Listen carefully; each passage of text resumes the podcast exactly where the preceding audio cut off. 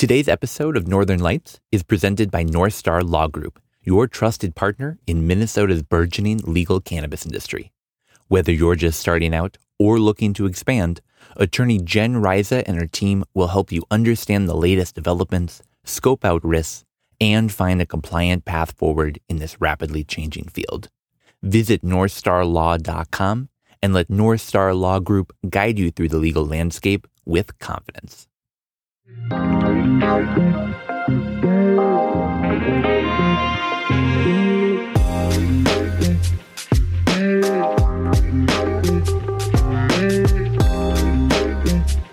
Hello, hello, hello, hello.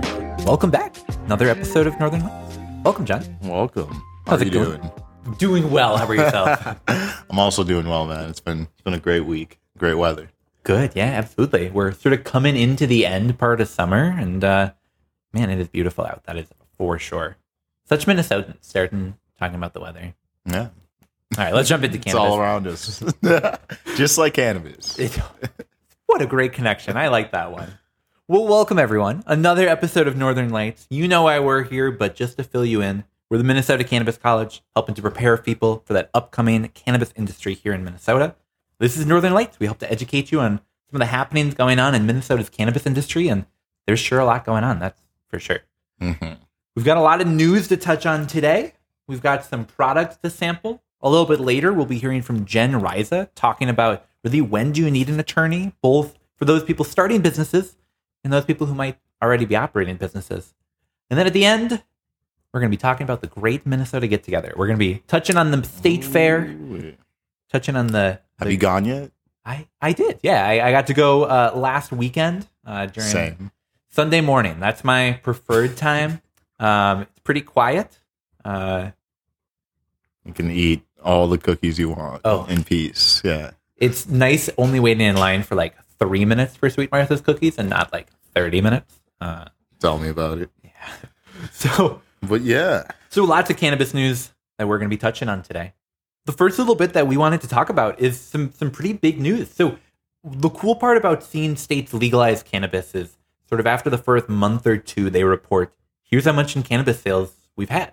Yeah. Well, we sort of have our version of that here in Minnesota. We Uh-huh. have our official first, but I would say not technically what what we should be fully expecting from this tax. Absolutely. I think we both know it's not that the market doesn't exist, it's just that the tax doesn't yet apply to maybe that legacy side of the market hasn't yet been brought into that adult use, but there is a tax on legal low potency hemp products here in Minnesota and that first month of receipts has been reported and John, there was nearly $600,000 just on the tax side that was raised from cannabis just in the first like 20 days alone.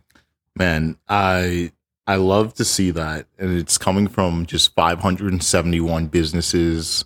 Like as of right now, Mhm. you know, as that reporting comes in, and we have more businesses who I I think understand the tax, understand the new law. That number should only increase on a month by month basis. So I'm excited.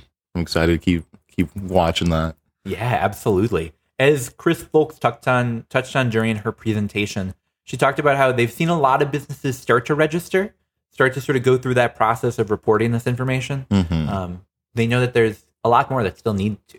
So, yeah, and you know, there's a lot of conflicting information out there still about who needs to register. So I Mhm. think, as you know, hopefully this director gets picked here soon, and we get more clarity about what what everyone should be doing and who should be selling these products. I think, yeah, Yeah. we'll get we'll get a better picture. Yeah, 100% agree. So, just some numbers out of the state. They project that in fiscal year 2024, we'll have $15.4 million in this cannabis sales tax. Now, again, that's that's not the like adult use market that we see in Colorado, we see in Illinois, Michigan. That's just that low potency pre-existing part of the market that exists Yeah. today Just in Minnesota, just in Minnesota Yeah. and just that 10% sales tax on it. They then project an additional $50 million in 2025 and then all the way up to $84 million annually by 2026. And So do you know, Tanner, that's factoring in full legalization? those numbers are Okay. Yeah. Um, so obviously that 2024 number won't factor that in, but they do anticipate that pretty significant ramp up from adult use afterwards. Yeah. Wow. So out of that nearly six hundred thousand dollars that was raised, um, we know during the back and forth of that bill drafting process that they earmarked about twenty percent of that to go specifically to local governments to help with cannabis regulation, which means that um, the city's negotiations on that, just in the first month of it, netted them about hundred thousand dollars to help regulate the cannabis industry here in Minnesota, just in month one. Wow. So a lot to still come on this. Uh, we just wanted to touch on that because it might not be, you know, the $15 million coming out of Illinois in their first month, but Mhm. that's full adult use industry up and running. This is just that low potency market that Yeah. had been running for I feel like that so- needs to like be really hammered on that we will have two streams of income or of revenue from cannabis in the state of Minnesota. Where once we get that high high dose stuff, we'll see those larger revenues come in like the other states. Mhm. But we have yeah something to show for it from day one, which is I think pretty pretty cool. Absolutely. Well, and I love that you touched on sort of those two different routes to get to that 10% because there are other ways to get cannabis. Like you could go to Red Lake or White Earth. Um, you're not paying that specific 10%. I know Mhm. White Earth did impose a 10% tax, but it's not going to that general fund. No. It's going to White Earth. And if you are part of that medical program, another track to get cannabis, you're not paying sales tax at all. It's Yeah. totally tax free. So um, I think it's important that we touch on that. So, sort of transitioning, talking about those local governments, talking about this funding, we wanted to touch on some pretty big news that had been coming out some of our municipalities, some of our counties, some of our cities, all of that throughout Minnesota. Um, as I'm sure our listeners know, but just to fill you in, House File 100 left a lot of the regulating about where you can actually consume cannabis to local jurisdiction. It let it said a couple places you can't. Um, you know, we definitely can't be smoking cannabis at a public school. Mhm. We definitely can't be smoking cannabis inside of a hospital. Or Um, prison. yeah, definitely lots of places, but out in public, well, that was sort of left up more to local governments, and we've seen a few different responses. So, like previously, people probably already know this one. Wright County banned cannabis in all public spaces. Just if you're in public, you can't be consuming cannabis there. Um, Duluth went sort of a similar route. They did ban cannabis consumption in public parks, but it's treated the same as tobacco. So um, if you can't smoke tobacco there, you can't smoke cannabis. But if you're just like out in public on the sidewalk, you, you could, in theory, consume cannabis there. Mhm. Um, there's no city ordinance that specifically bans that. Um, but our reason for touching this is that the sort of the bigger news is that St. Paul, a city local here to the Twin Cities, one of the largest in Minnesota, has proposed a ban on consuming Yeah. cannabis. So what Tanner was saying about just walking down the street smoking cannabis, St. Paul wants to outright ban it with a fine of up to three hundred dollars. Um, yeah, you know, I saw they had their first meeting on that Mhm. this month, and then they delayed it to September sixth for their next.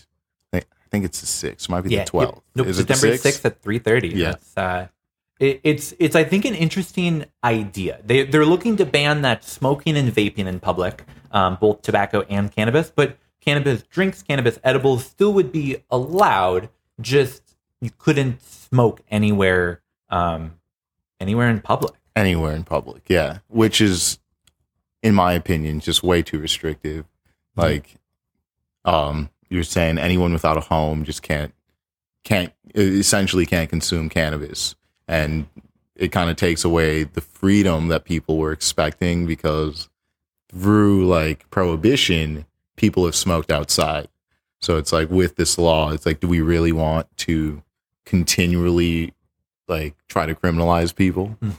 I know it, it's Uh, ridiculous to have fought for so many years to have cannabis be legal, but now to have so many like quasi prohibition restrictions placed on it. Yeah, Um, it's you can have cannabis, you just can't actually use it anywhere. and yeah, Um, and in a city as popular as St. Paul, as like attractive as St. Paul being like the capital of Minnesota, seems like such a bad move. Yeah. like for a city. I wanted to bring in a, a quote from one of the city council members. The city council member, uh, Mitra Jalali, said, quote, the proposed language is so overly broad, it would outlaw smoking cannabis in virtually all public spaces in St. Paul, from parks and trails to sidewalks and parking lots and a lot more.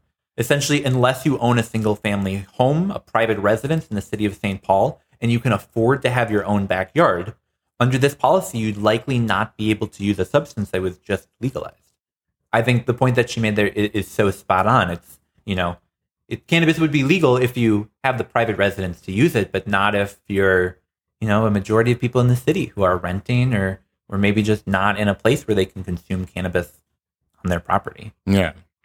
Which is just not the objective of full legalization. It goes against both like the spirit and I think the letter of the law. Yeah, well, and I think there's a lot of people that say, "Hey, it's it's a fine. It's, it's 300 bucks. Like, what is 300 bucks?" But a 300 bucks is a lot if, of money. If you're already renting, yeah. Yeah, if, well, it's and, like and if you 300 go, if you say like, "Hey, I can't afford that right now. Like, I'll come back to that later." Like, you could be denied a job. You could be Mhm. denied housing. Like, this is a big deal, and prohibition should be over. We shouldn't be trying to bring in new parts of this. So, um, if you are looking to testify on this, if you want to make your voice heard, if you want to go and be part of this process, St. Paul is looking for public input. So John touched on the date earlier, uh, September 6th, 3.30 p.m. at City Hall. Um, they're looking for people to come and testify.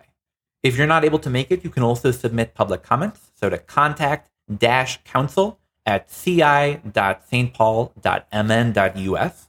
could we put that in the notes? Oh yeah, that will definitely be in the show notes um, because this is an important issue. And well, Yes. we want to touch on every single city in Minnesota trying to enact these bans. We just, unfortunately, we just realistically can't talk about all of them. But Mhm. but St. Paul is such a large city; it's our capital. We really should be setting the precedent of cannabis is legal, not just for the people that Yeah. can afford it. St. Paul is a city the law was changed in. So I feel Mhm. like just yeah, having people come out and tell tell them how you feel. I feel like people of St. Paul in the end are the ones who are going to be affected by this. So if you live in St. Paul especially, I think you should get your voice heard. Yeah, 100% agree. I also wanted to touch on another city that's a little bit outside of St. Paul, our friends in Bemidji, um, that are going in a slightly different direction. So, um, Almost the opposite. yeah, essentially the opposite. So, House File 100 left a lot of the rules about where you can smoke to cities, but it also left the idea of opening municipal cannabis dispensaries, Mhm. essentially a city or, or county owned dispensary. And the Bemidji, Bemidji City Council held their first meeting on whether the city should establish a, a municipal dispensary. Wow. All I love that they're having that discussion so early, giving themselves just like the space Mhm. to actually figure this out and do it the right way. It seems like Yeah. and Bemidji might be somewhere we have to check out I- sometime. Definitely a place that we got to make a road trip to. Yeah, not and I- far from Red Lake. No, oh, definitely not far from there at all.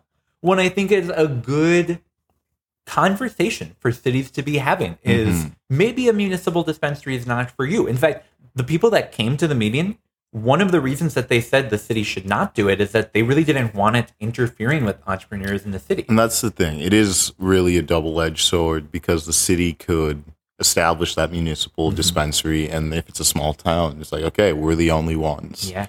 and yeah, like it, they were saying, it kind of stifles all the uh, would-be entrepreneurs. For sure. Yeah, definitely. I think there are the pros, but also a lot of cons. Mhm. And I think it's good to be seeing cities that are engaging this dialogue, trying to see how people in their city feel, because definitely a municipal dispensary, not for every city, not for every county in Minnesota. But asking the question, is it for us? I think it's a good conversation for cities to be having, especially months before that license process even begins. Figure out if this is something your city's interested in doing.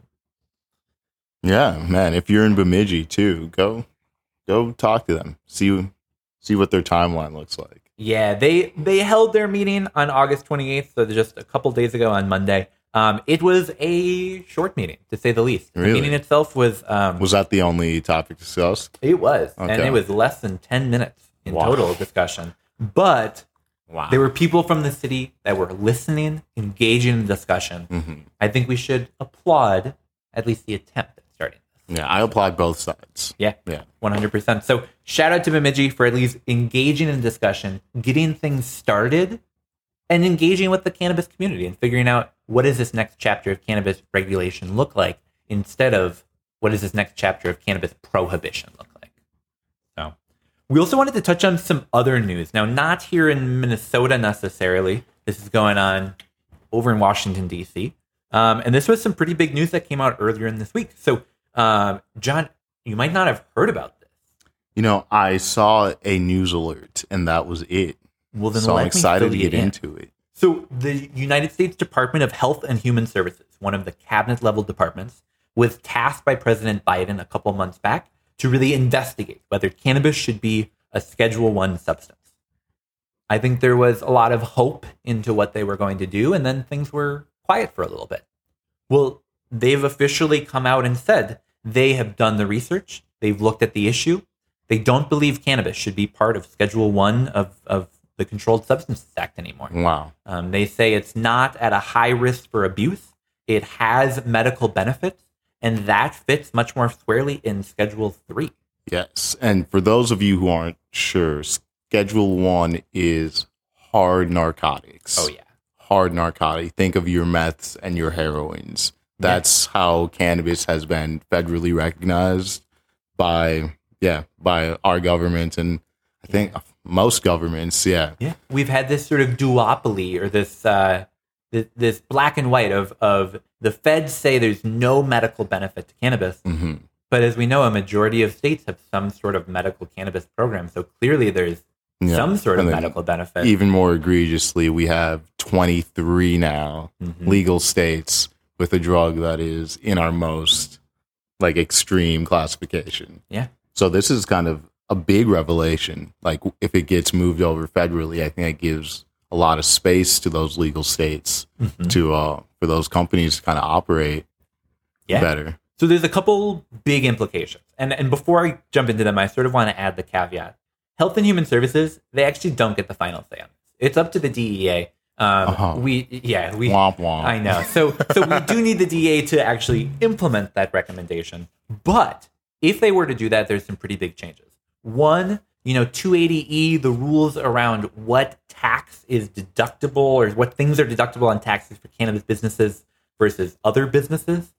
Well, this solves it because that only applies to Schedule One and Two drugs. So if Mhm. cannabis is Schedule Three, suddenly cannabis businesses can start deducting their operating expenses on their taxes. Yeah. That'd And be a huge thing for the that will industry. trickle down from taxes into banking and finance. Like I think Mhm. American Express and one other Absolutely, yeah. Amex, Mhm. yeah, don't accept cannabis companies right now. Like cannabis companies making hundreds of millions of dollars Yeah. cannot use these uh, things because of uh, the Schedule Three classification. So it'll just be just like a real um, what's the word I'm looking for? Just like a real not int- like we'll be allowed into like the lights a lot more. Like it'll it won't be legal, but it will be closer to legal in a real concrete way. Absolutely. I think so many of the barriers that allow like our state programs to actually be successful, Mhm. not all of them would be gone, that's for sure. It would still be a controlled substance. Yeah. But we'd see a lot of those big ones out of the way. These companies won't have to go from bank to bank or have like tubs full of cash all the time. That's just unsafe. Yeah. Well, and we in Minnesota, I mean, we have this huge medical research industry. Mhm. This would really open up so much research on cannabis, something that has been, I mean, frankly, blocked by the federal government for so many years. We'd finally be able to actually research it. You know, I've heard stories of cannabis researchers having to go buy seeds on the street Mhm. to do like high level research. Mhm. And so it's like all these strange contradictions in cannabis come from the Schedule 3 classification. Yeah. So It would definitely good riddance. a lot closer, that's for sure. So, but we're not there yet. no, yeah. No, no, no. Well, and that's why I wanted to throw in that caveat of like this is a big recommendation. Like um the the cannabis stock markets, take them for what you will. They're they're pretty whatever. Weed Um, stocks. yeah, weed stocks. Um, they've they've gone up uh, about twenty eight percent over the last two days, um, just on this news alone. And this news is just a recommendation. Like this isn't even a change in rules. This is like th- we we think We you guys should probably yeah. change the rules. So um, we recommend hesitancy. Yeah, the DEA will not Yeah. prioritize this. No, yeah. no, no, no. But I think it's still something we can celebrate as an industry while still recognizing. And Don't something we can out. lobby on. We Mhm. like we can lobby, yeah, the DEA or the Biden administration right now. Like, hey, this is a recommendation. Let's get a move on it. Yeah, one hundred percent. So I have some more questions about like what this actually means for cannabis businesses here in Minnesota today. I'm going to save those for Jen Reise a little bit later in our interview. She's going to break down more about like if you're a business owner, what do you need to know about this? Is this something you should be paying attention to? Um, but that's sort of all the all the big news that we wanted to touch on today. Um, should we transition to trying out a product? Oh, yes, please. So um, we're at the the sampling part of this show, and and today we're we're sort of taking a little bit of a, a twist to things. So um, we're trying out cannabis products, yes, but these are cannabis products that are have added adaptogens. Now, John, do you know what an adaptogen is? Adaptogen. What's that? Such a great question. An adaptogen is something that has been added to cannabis that's not cannabis, but instead another natural basis. In this case, mushroom. Mm. So, um, we uh, in the cannabis industry have sort of had this other industry trickling around, coexisting, commingling, A, a sibling industry. a sibling industry, absolutely, and that is that is the mushroom industry. Both that that psychedelic side of it, but also we have this entire side of looking at mushrooms and the effects that they might be having on us. Now, I want to throw in a caveat. Um, we're going to be reading off of these products, saying what um, Balance, the, the, the brand that we're going to be trying today, says about this. Um, this is not medical advice. We are not suggesting that that we are implying effect with this. Um, we are more reading off the label, and today are going to be trying two different Balance products, part of their new uh, mushroom blend series. So, so we've got two that we're going to be trying. These are their functional cannabis elixirs. Um, they've got THC, CBD, but then also a variety of different mushrooms that we're going to be trying out. Now, these are um, non psychedelic mushrooms. These are uh, adaptogenic yes. mushrooms. Um, so, which one do you want to try first? We've got a Zen blend, and then we've also got a Brain Boost. Let's let's try this brain boost here. I'm gonna I'm gonna read off the can. Cool. It goes, "Awaken the mind, a magical elixir that harnesses the alchemy of cannabinoids, terpenes, and mushrooms to take the, your spirits higher and unleash your limitless potential." So this one is the hibiscus punch, and it's got cannabis, lion's mane, ashwagandha, rhodiola. That one almost got me. Lem- lemonine. That one did get me. And agave inulin. Wow. There you go. Yeah. So they have everything that these things would like to do Mhm. for you. And I, I'll just leave you guys to find the can and read it yourself, honestly. It definitely definitely check it out. We know it has five milligrams of THC, five milligrams of CBD, and then this uh, this this blend. So a blend of terpenes, a blend of mushroom extracts, um, and some monk fruit extract. Yeah, flavored with monk fruit extract. I love that. Well, should we go ahead and bust this one open and give it a try? Yeah, let's do it.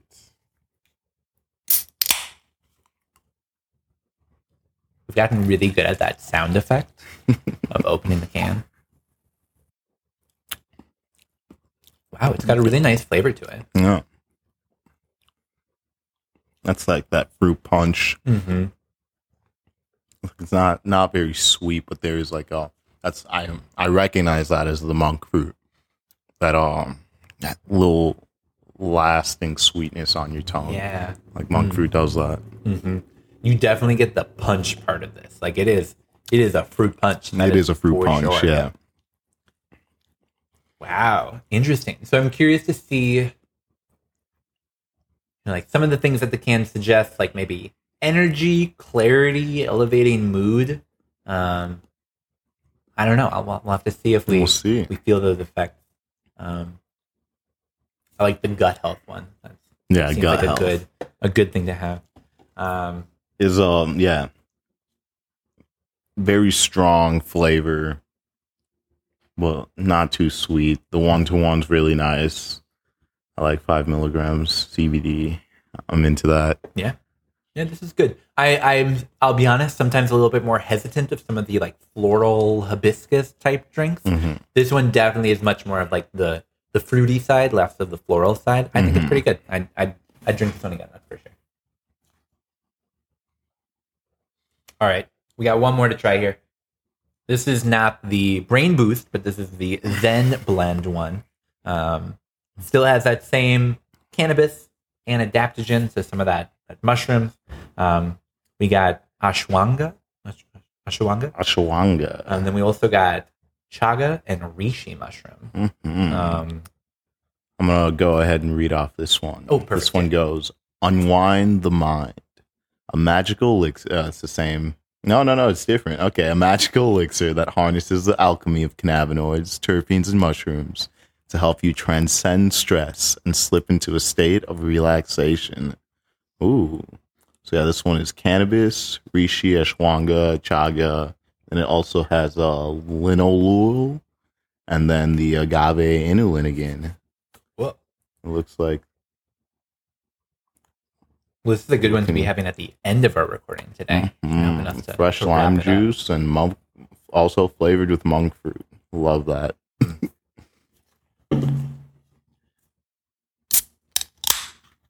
Perfect. I'm a big blackberry fan, so I'm pretty excited for this one. Give us each a nice little pour. This one looks like Sprite. Yeah, oh, definitely Cheers. And these are caffeinated, but or not caffeinated, but are carbonated, Mhm. but not like soda bubbly. It's very just like sparkling water bubbly. Like it's flavored and it's colored, but it's just like sparkling water. I like this one. Yeah, this one's really, really up my alley. Like Mhm. you can taste that fresh lime. I could drink this in like in the morning every day Mm-hmm. You get like some of that limonene mixing with or in the lime afternoon. flavor. Oh my god, yeah. This one's just it tastes so fresh and refreshing. Yeah, it's I don't know how to describe it. It's like a very flavor forward sort of drink where it's like you taste it right away and it's a bold flavor and it's pretty good. It's really I like good. that. Yeah. Blackberry lime. I like that one. So so John, if you had to choose, are you drinking the brain boost, that hibiscus punch, or are you doing the the Zen blend, that blackberry lime one? Mm, you know, they were both pretty good. I liked the flavor on the punch. I like that uh, punch flavor, but the Zen blend is got to be the one. It's yeah, very refreshing. Like really crisp, like on like on the initial drink. And Yeah. uh, let's let's what's it doing for me? Yeah, so we got chill vibes, body relaxation, ease stress, balance mood, immune boost, mental clarity, stress relief, super antioxidants, immune boost, wind down, relax, and our favorite, gut health. Mhm. Mhm. I, cool. I like that the ingredients actually list like what specific terpenes they add to it. Yeah, It tells you. yeah, it's a Tiny. it's an educational like can honestly. And it's a cool product. Made here in Minnesota. Yep. Women owned company. Manufactured by Big Watt. We know them. I mean, it's it's good stuff. So Mm-hmm. um, definitely something to check out. Now, these cans we got at House of Oil Works in Anoka. hmm If you're in Anoka, if you're in that part of the city, if you're even in like that half of the metro area, check it out. It's a pretty Go pick cool shop. up. They've got a huge variety of cannabis crossed with mushroom products um, for people to people to try Mm. out. So now we're going to cut here, head to that interview with Jen Reise, hear a little bit more about what new cannabis entrepreneurs need to know about getting an attorney on their team. Then we're going to come on back, talk about the great Minnesota get together. We'll be right back.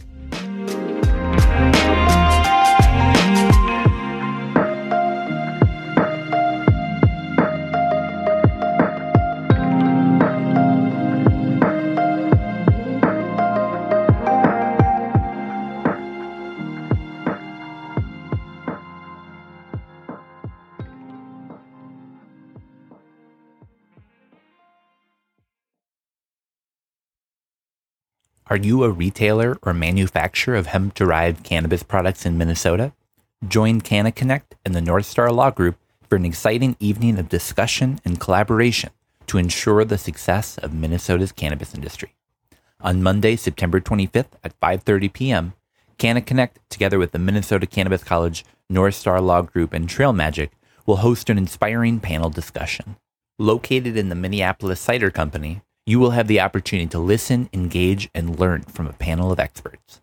We invite you to join us to build a stronger cannabis industry in Minnesota together. Reserve your spot now while you still can. We look forward to seeing you there. Learn more at mncannabiscollege.org backslash together. All right, and we're back. We're sitting here today with Jen Reise. Again, welcome back. Thanks, Tanner. Glad to be here. Absolutely. We're glad to have you back. It's a really big time in terms of cannabis law, a lot of changing, shifting. And so we really wanted to bring you back, answer some questions for people that they had sent in, and just cover cannabis law generally. So thanks for coming back here. You bet. Yes, there have been so many questions uh, going around the industry, and there's it's just, this is amazing. It's just a time of change and growth. Mm-hmm. Yeah. Perfect. So last that you were here, we asked people to send in some questions, and there were a lot that people sent in. But a recurring theme that kept coming up, kept seeming to circle around was essentially what can I do myself in terms of starting a cannabis business? And when do I need a lawyer? So, Jen, this might be a, a strange question to ask an attorney, but but in essence, when people are starting their business, what can people do without an attorney? Yeah, I think it's a great question, Tanner. Um, and it's something that I've thought about a lot because I like to try to trust my clients, you know, to to know their business and their industry really, really well. I'm a piece of their team. Um, I certainly don't have all the answers. Um, so Minnesota makes it easy to form an LLC without having an attorney. Our Secretary of State site is one of the best in the nation. Um, so once you have a name selected, it's pretty easy to go in and file your LLC and pay that fee. Um, you also can certainly get an employee identification number from the IRS and sign up for the Minnesota sales tax if you're selling to Minnesotans uh, by yourself. Those are, you know, kind of your core startup activities. Um, if you do have more than one partner or owner of your entity, I do really recommend that people enter into what's known as an operating agreement or an mm-hmm. LLC agreement as between the owners. Um, there are forms of those online that you can get from LegalZoom and stuff like that. Um, but they are not particularly good, and that is a that is a place I think uh, where it's worth taking a little time, talking to an attorney, and getting that right, because an operating agreement is basically um, a prenup and operating procedures mm-hmm. for your LLC. And so, an, an attorney that actually does a lot of operating agreements can help you, the partners, you know, work through that and think through that stuff together. Now, I launched right into startup law activities, okay, but there are lots of other things that other lawyers do, right? I'm a startup and business lawyer, I guess myself. That's why I thought about it. Um, but certainly, one should bring in a lawyer if they are in a sort of highly um, regulated area in general. Um, you know, IP is an obvious one, and then cannabis is an obvious one uh, because as you scope out your business plan, it is so important to come up with a business plan that works within the law, mm-hmm. right? And so there are lots of other good um, educational materials that can help people get most of the way there. But to the extent that they have questions about, hmm, could we could we do this under this license, or I have this, you know, creative idea, would this require a license? Those are the kind of questions that I'm talking to people a lot about these days as they try to scope out their business. That makes sense. Mm-hmm. So if I'm like Joe in Winona, I'm looking to start my cannabis business. Mm-hmm. I can reserve that name online, don't really need an attorney for that. I can start to get my business plan together, start to do that. But if I'm looking to bring together a team, get this agreement in place, like that foundation of my business, mm-hmm. might be helpful to have an attorney on the team to help that get done. Uh, I would say get done well, right? Okay. Yeah. You could do it elsewhere, but I would say the attorney version is going to be more um, uh, valuable in the long run. I think that's mm-hmm. such a great distinction. And, and, what I love is during the finance training that you did a couple months back, you talked about how this is like that foundation of the business. Like mm-hmm. you don't want to get months down the line and realize, hey, that agreement we had in place isn't really working out. So mm-hmm. definitely I can see that being something you want to have an attorney for. Correct. Correct. Yes. So the operating agreement, the other piece that that does that that points me to is it helps you get your cap table set up. So, who are the owners of this business, and in what proportions do they own with one another? You could certainly have those discussions as and should as a team, um, but an attorney can help you actually get that cap table nailed down, and that's the kind of thing that if you leave it until you know there's bad blood between the partners, that can that can create some really expensive and um, you know painful. Um, yeah, totally makes sense. And then you talked a little bit about figuring out like if the idea that you have for a business fits in a license or like what type of license type you want to have. mm-hmm. Would you recommend that people, I mean, obviously they shouldn't go out and like get an attorney on retainer right now. But if you're looking to figure out like what that game plan is, how do you go about getting an attorney on your team? How do you sort of start that discussion? Sure, sure. And the attorney on, I mean, I think that maybe they do want to go get attorney on retainer all right, right. now. Um, you know, for me, that just means I I know who my clients are and the people that I'm keeping updated, and then they call me as they have questions. So it's not some big, um, So I mean, whatever actually, scary thing. let's let's break this down because I think it's it's one of those things that people have maybe like, oh, that's a that's a big step. What does that actually mean? What does it mean for an attorney to to sort of have them on retainer? Yes. Um, uh, as attorneys, we have to do an engagement agreement with each client that lays out sort of the rights and responsibilities of both parties. We have fiduciary duties to our clients. And so those are usually expressed in what's known as an engagement agreement. Um, most attorneys also require a retainer to get started, which is an amount of money that you pay into trust and then um, goes against future fees. Sometimes retainers are large amounts of money, or sometimes attorneys will chart will ask for retainers that cover like most of expected fees for a matter. Others, it's more of a nominal um, amount up front, and then they'll you know bill you um, over time. Um, okay, so that's the economics of it. But you're looking Yeah. at me like, okay, but what does that mean, right? It means that you know who you're going to call as you have questions that come up, right? Um, you thought about this. You need to bring in this partner. You need to, um, you know, think about a contract with this other party. They're your they're your person, right? They're your legal team person that understands your business and and uh, and also helps you stay organized. So it's it's good to have an attorney on your team as you as you start, especially if you have big plans. I love that, and I think that's a, such a great framework to have in mind. And I appreciate you breaking down that for us because I think there's some people that hear that and think, "Wow, that's a really big step," but it's sort of an important step for people, especially as they're starting up a new business. So, for some of the people that are maybe already operating in the industry, maybe you've been working on that low potency hemp side for a while. We know the rules weren't super strict a couple of months ago. Or existence. Yeah, or yeah, existent. yeah. Um, and now people are maybe in the business. You're doing this, and you're thinking, "Man, I really want to get ready for this next step of legalization." Mhm. Is the step sort of similar for someone starting a business? They reach out, figure out who they want to get on their team, and sort of start that process. It is, yes. Um, sometimes as a lawyer, um, people don't come to us until things are starting to break. Mhm. Um, and it's always easier to help people, uh, you know, when things are pretty good. And we can say, okay, so here's kind of a little checklist. Like, did you do this? Did you apply for the LLC? Are you paying the sales or the, or the cannabis tax to the to Minnesota? You know, right? We can do a little compliance uh, checklist cleanup, and then yeah, help them think through. So, what are your next steps, and what's it going to take to get there? Um, and how can we help? Another thing that we do as attorneys is is think about who else should be on the team um, and help give you know referrals or names to those other team members, accountants, bakers, insurers. Um, again, we certainly consultants as well. We certainly don't have all the answers. I love that. No, I appreciate you sharing that, and I think uh, explaining for people about what it means to have a lawyer on your team. Um, one thing that I wanted to ask: Are there things that you would highly recommend? Like, definitely do not do this step before you have an attorney on your team. Like, are there things that come to mind that maybe you've had people reach out to you and the things have sort of broken phase? That if they had reached out beforehand, things would not have been that way. Mm-hmm.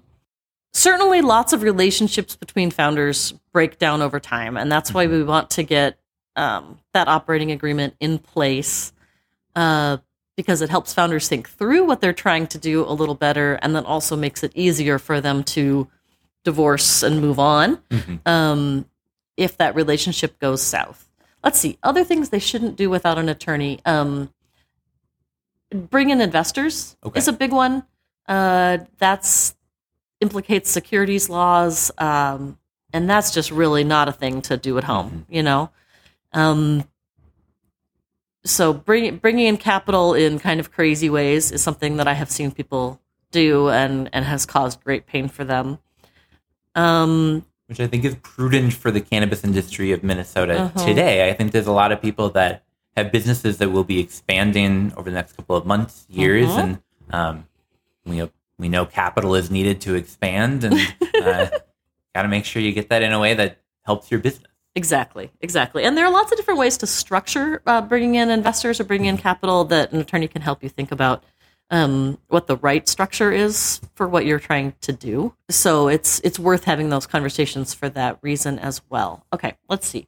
I mean, I think there'll be people, you know, buying buildings, um, entering into, you know, complicated like distribution agreements or quasi franchise agreements. Um, it would be really good to have a lawyer helping you think through that stuff instead of just doing it on a napkin. Mhm. Um, yeah, so there's, I mean, so what we're saying is there are all these, what we think of as transactional lawyering Yeah, um, short of people sometimes think like all lawyers do is if you get in trouble then you then you call a lawyer well okay yes please do but uh, Yeah. but even better to have um, somebody who's helping you try to get it right on the front end um, and then and then we'll stand behind you if you do get in trouble um, which we certainly do because we also have criminal defense partners which is really fun as a teacher, I often tell my students Mm-hmm. try first, and then come and ask me for help. And it sounds Yes. like, as an attorney, the advice might be, "Hey, come and ask me."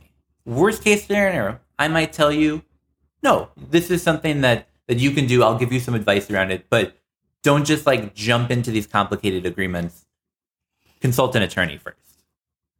or or maybe halfway through like create a draft Mhm. but then it's so much easier to advise someone on a draft plan than something that they've already s- sunk a whole bunch of money into that doesn't work I love that. I love sort of that middle ground of like, Mm-hmm. do it, but i i always think it's easier for me to turn the ship away from the iceberg earlier Okay. Mm-hmm. I like that. I like that analogy. so and more cheaply by the way okay. you go. So uh, we touched on sort of at the beginning of the episode that there's a lot of changing information. This is a time when cannabis law is rapidly evolving in Minnesota. Where sort of do you recommend people go to find information? Um, It's such a good question. Um, it is really hard to find quality information about cannabis spe- and Minnesota specifically. Um, I think that you guys at the Minnesota Cannabis College are doing a great job. I love your guide to the licenses um, under HF 100. I give it to people all the time. thank you. You are welcome. Um, I also think that Minnesota regulators, again, generally do a better job um, than most. I was impressed that the Office of Cannabis Management had that website up like the day that the governor signed the bill, and they continue to add stuff to their website um, as issues are answered or content is created. Um, and so that OCM website is definitely, you know, my number two bookmark.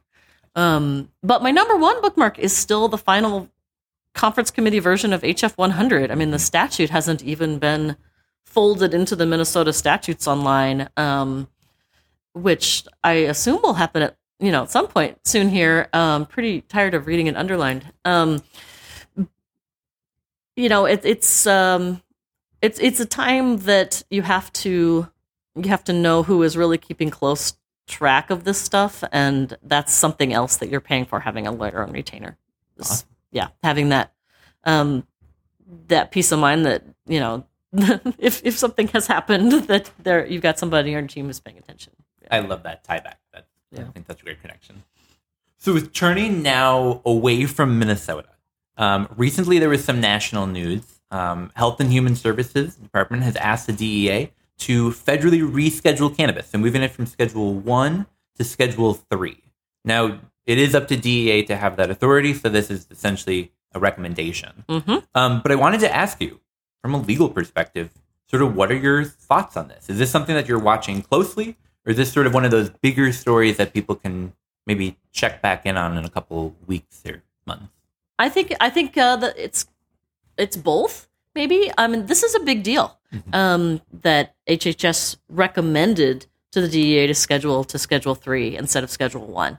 A couple things that that would mean that a move to Schedule Three would mean um, it would resolve the 280E tax problem that is so painful for the cannabis industry. Um, and it would also allow medical research on cannabis to be done much more easily. Schedule three is um, uh, is the same schedule that ketamine and Tylenol with codeine are right now. So substances that you need a prescription for, um, but are not considered particularly dangerous or illegal. Um, and so Schedule three would be a big improvement over Schedule one. Um, I don't know if that's where DEA is going to land. Of course, DEA could choose to to um, instead go to Schedule Two, which would not solve the 280e problem. Um, and I know that there are other people pushing for um, a Schedule Four, a special, you know, state totally. state legal schedule. Yeah. Um, so super interesting. I'm gl- I'm glad to see some movement at the federal level on this issue, and I'm hopeful that we'll get at least the 280e thing resolved either through this or through another way by the time that Minnesota businesses are able to actually sell cannabis to the public. Uh, I'm more hopeful about that than I was last week, I guess. Okay. Um, but I'm still not holding my breath for it. That makes sense. Yeah, the the cannabis stock market jumped like 14% yesterday on the news. And that's, you know, take it or leave it. But I think the point about businesses here in Minnesota is prudent. That like the 280 thing is a is a huge barrier for a lot of businesses. And if we're able to get that bumped down outside of schedule one and two, it doesn't apply anymore. And and I think that would be that would be very huge. And Yes. I and I appreciate that you touched on the research as well. Because I think the whole medical side, we definitely on this podcast do not touch on enough, but it's an important part of our industry. And, and having that increased access to research, um, think it's only a good thing for us. Well, and Minnesota's medtech industry has been, you know, front and center for many years on many issues, and I really firmly believe there's a big role to play in research into cannabis and psychedelics in Minnesota, and I I um, am excited to see that grow.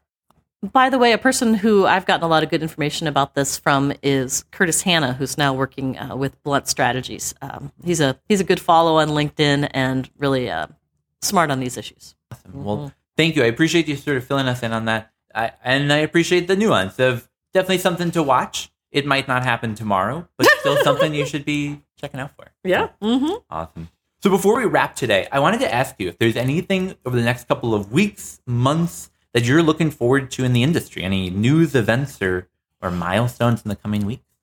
Well, our next big compliance deadline is October 1st. And that's the deadline by which um, everyone who is selling uh, hemp derived beverages or edibles needs to register with OCM. Um, it's a pretty easy and free registration link. Um, OCM is taking a broad view. They they are asking everyone who is producing, um, distributing, and selling um, these to to do the free registration. And really, the importance here is that after October 1st, if you didn't do this registration, OCM is going to say you're not selling these products in compliance with law and you have to stop selling the products or be fined. Um, and so I really want to work hard to get the word out to uh, to some people that we haven't maybe already had in our circle. Um, you know, there are lots of grocery stores and smoke shops and um, and folks who are selling these products and have kind of moved on with their lives. And it's time for them to come into the fold and uh, you know they need to make sure they're they're charging the sales tax.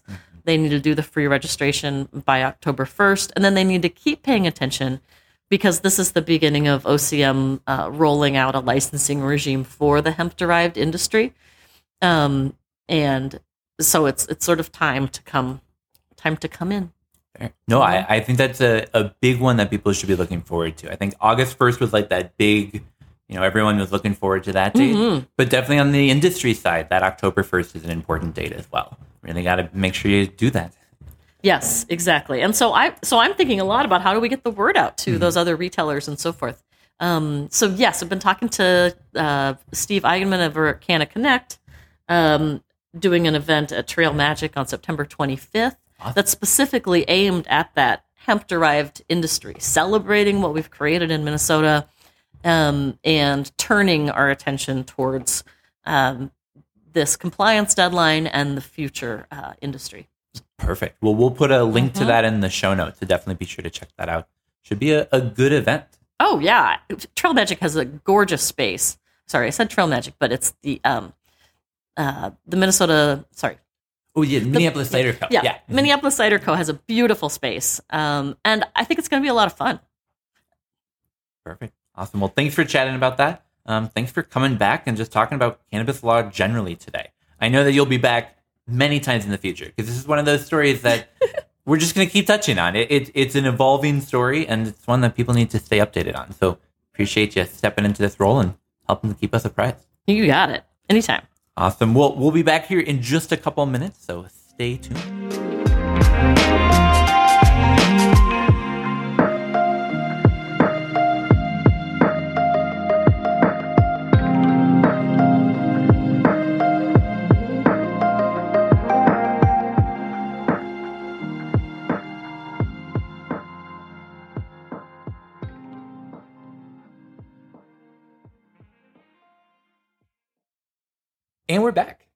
Live at the Minnesota State Fair. No, no, no. I'm just Not. kidding. not not that part. Um, but you can find the Minnesota Cannabis College at the State Fair. Mhm. We're there this year in the education booth. We're joined. Uh, we're joining the Minnesota Cannabis Cooperative and Industry Council. Um, so come check us out if you're at the State Fair. Um, definitely do come check us out. But we wanted to talk about the State Fair because this year is a pretty big year for cannabis at the State Fair. Mhm.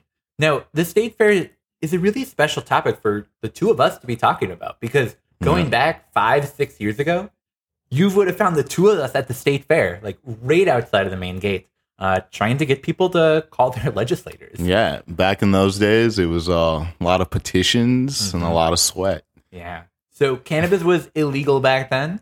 Cannabis is legal now. So thankfully, we're welcomed at the state. Well, not exactly. Wait, Um, state fair actually opted this year to say no to cannabis consumption, to the sale of cannabis products, really to just like cannabis generally. in general, yeah, it was a very bold move by a new head of the state fair. Mhm. So you can find some cannabis businesses at the state fair. I mentioned the Minnesota Cannabis College, along with many others that are part of that cooperative and industry council and the education building. You can find our two medical producers in that health building. But if you want to actually buy cannabis products, products that are legal in Minnesota today, unfortunately, you, you won't be finding them at the fair. No, Um, now, will you be finding people consuming cannabis? Yeah, absolutely. Just as every year in the past. In fact, um, NPR interviewed some people about this. I want to put in a clip here from a friend of the podcast, Jeffrey Baker, new friend of the podcast, um, because he had this to say about smoking cannabis at the state fair. I did it years past prior as well. So, in that aspect, not much has really changed. It's an outdoor social thing, it's a way to meet new friends. Definitely agree with you, Jeff. That's a pretty good way to meet friends, to make new, uh, make new family. Uh, right. smoke cannabis. state And fair. and why would you change what you've been doing after legalization? yeah. Right. So we wanted to sort of, in a friendly way, poke some fun at our friends over at the Minnesota State Fair, and we're going to play a little bit of a game today. So, John, congratulations! Um, I'm excited to tell you this. You have just been promoted. What? Um, I don't know if you know this. You are in charge of the State Fair next year, 2024. Wow. You are at least the cannabis director I cannot wait. of the State Fair. Congratulations! I'm excited to be the first Fried one to- cannabis on a stick. Oh yeah. So, John, you, you got an important job. Um, you're not just you, you're not just gonna go around and, and shake a bunch of hands, smoke a bunch of doobies, and, and do that job. You got to come up with what are the rules. Mm. So, we put together a team. They're gonna bring you some proposals, and we're gonna we're gonna ask you to look at them, or to, at least to think about them, and say your thoughts on these different proposals on how to deal with cannabis at next year's state fair. So um, we're gonna we're gonna grab our first proposal here. All right. So the first one says 2024 cannabis ban cannabis entirely? Absolutely not. Absolutely not. John, why not? We well, we just legalized it, Tanner. You know, with all this excitement and all this talk around cannabis, I think the best thing for the fair would be to allow people the space in a way that feels fair for both families and cannabis consumers uh, to allow cannabis at the fair. What a well-reasoned argument. All right, all right. Let me let me grab a different proposal here. Um, Please, please, please. All right, this one a little bit different. Um, we are going to allow people to consume cannabis. It's legal, right? So we'll let people do it. Um, but we're gonna set up a cannabis corner, like a tiny corner, maybe like in the arts section. I don't know. It seems fitting. That that part of the fair. Um, you can go and consume cannabis like over there, um, but you can't sell cannabis, even like the low potency edible products. We just want, sort of want to keep you over there. Yeah. uh, See, I understand where you're going with that. You know, you want to keep keep it in a space that you can control it. But people are going to move. It's the state fair, Tanner. It's the great walk together. People are going to be going up and down and it's going to be hard to contain it and think that realistically that we can keep all these people in one space. All right, all right. We've we've got some more proposals. Let me grab another one here. Um, okay. So, You ever you ever uh spark a joint and want to go for a walk out of nowhere? oh, uh, I mean, yeah, pretty pretty regularly. Yeah, that's you in like fifteen minutes here. I don't know. Uh, all right, all right. We got another proposal. We got another proposal. Um, so you're right. People walk around, they smoke cannabis. People walk around, they smoke tobacco. We let people smoke tobacco around the fair in some designated spots. Mhm. How about we say, if you can smoke tobacco there, you can smoke cannabis there, but you got to bring it. We're not going to let you sell it. It's it's sort of a BYOB, bring your own bud sort of deal. Hmm. Um, but you can use it as long as you're in a smoking area. What are, what are your thoughts on that? My thoughts, I think I got two things. The first one is what's your favorite beer at the state fair, Tanner? Oh, I uh, the uh, the pickle beer or, Oh, or yeah. Big Woods chocolate chip cookie beer was a big one this year. That is one I didn't get around to. Ugh, definitely one you got to try. That sounds awesome. Um, but but yeah, Well- yeah, that's my that's my favorite beer. Well, see, your favorite beer wasn't like the one I made at my house. And that's what we want cannabis to be. We want it to be a real industry and have these regulated companies that we trust, that we mm-hmm. vet like we would vet all of our all of our food manufacturers mm-hmm. and make sure that if cannabis is being allowed into the fair at all, that we have total control over what that cannabis is. So no one's having an incident, much like we do with some of your favorite beers. I, I suppose that makes sense. It would be silly to ask people to you know pack their own pickle beer. Yeah. Uh, okay, okay, okay. So I I hear you. I hear you. Let's try something different. We're gonna allow you to have sales, Hmm. but we're gonna keep it just in a corner. We're gonna do like a Mm. beer garden, but but the cannabis So now we're, we're working with something here. Yeah. Now So like we're, we'll allow maybe like the low potency stuff that's legal today. You Mm. can buy it gas stations. You can buy it everywhere. Um, you, you, you might as well be able to buy it at the fair through a regulated, established market. Mhm. Um, when adult use comes on board, maybe we'll apply for that like event license, allow people to do that. But Mhm. that's all the all the future. Just looking at next year, um, we'll allow that low potency sales, but but really just in that one corner. We're we're sticking it to that. you know, I, I understand. I understand this proposal. You know, keep the sales and the activity in an area. You know, it feels like we're allowing it, but it's still, you know, one one cannabis corner mm-hmm. could could get unruly. Let's just say mm-hmm. that one a single cannabis corner. I feel like people are smoking tobacco. If we're having sales, kind of have to. Yeah. Yeah, we gotta try to equate these things. Yeah. Okay, so final proposal, and here's here's what I think the 2024 state fair should do. And I, let me know your thoughts. You're in Mm, charge. Okay. Okay. If you're allowed to consume tobacco, you can also consume cannabis. And if you're allowed to sell alcohol, then you're allowed to sell legal cannabis products as you're allowed to under House File 100. What do you think about that, John? Now I think you have something that we can agree to. You right. know, I know it's 2024 we're talking about, and we won't have those licenses out, Mhm. but we do have these great tribes here in Minnesota that can offer legal cannabis. to our the state of Minnesota, Absolutely. and we can, uh, yeah, we allow it like we allow tobacco, allow adults to be adults and follow the laws, and we all have a great Minnesota smoke together. I love that. I, So I'm, let's do it. I'm looking forward to a, a freer state fair because, Jen, let me tell you, I went to the state fair and around like 11 a.m., I was getting pretty full. And if I had some cannabis, I might have been able to slam another tray of cheese curds. Did you tr- did you try the cheese curd taco? The cheese curd taco.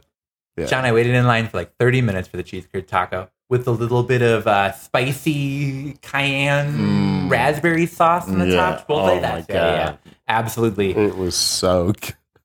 It And- was so good. And yeah, if I now some- just imagine being able to smoke a joint right before grabbing your cheese curd taco. Oh. Yeah, so that was my interview, by the way, folks at the state fair. Put me in charge, we'll get it going. Wonderful. Well, John, thank you so much for stepping into that role. Thank you for providing your guidance to the 2024 State Fair. I hope uh, I hope people are listening. hmm So that's all we got for this week. We'll be back in your ears in just a couple more weeks. Make sure you're subscribed so that our new episodes are automatically delivered to you. In the meantime, you can find us on Facebook, Instagram, Reddit, and LinkedIn. But we'll be back here real soon. Thank you, Tanner, and thank you guys.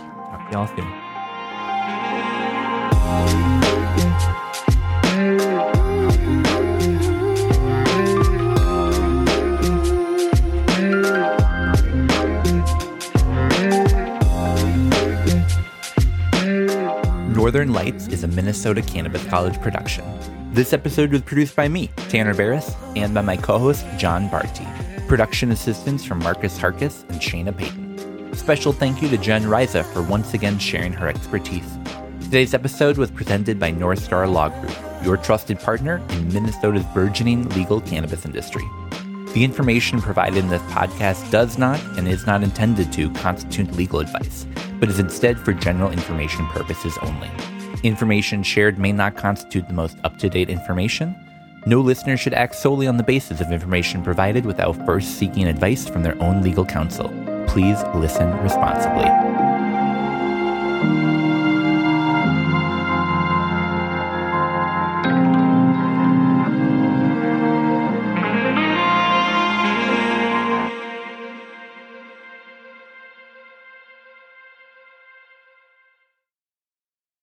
If you're allowed to consume cannabis, Yes. or excuse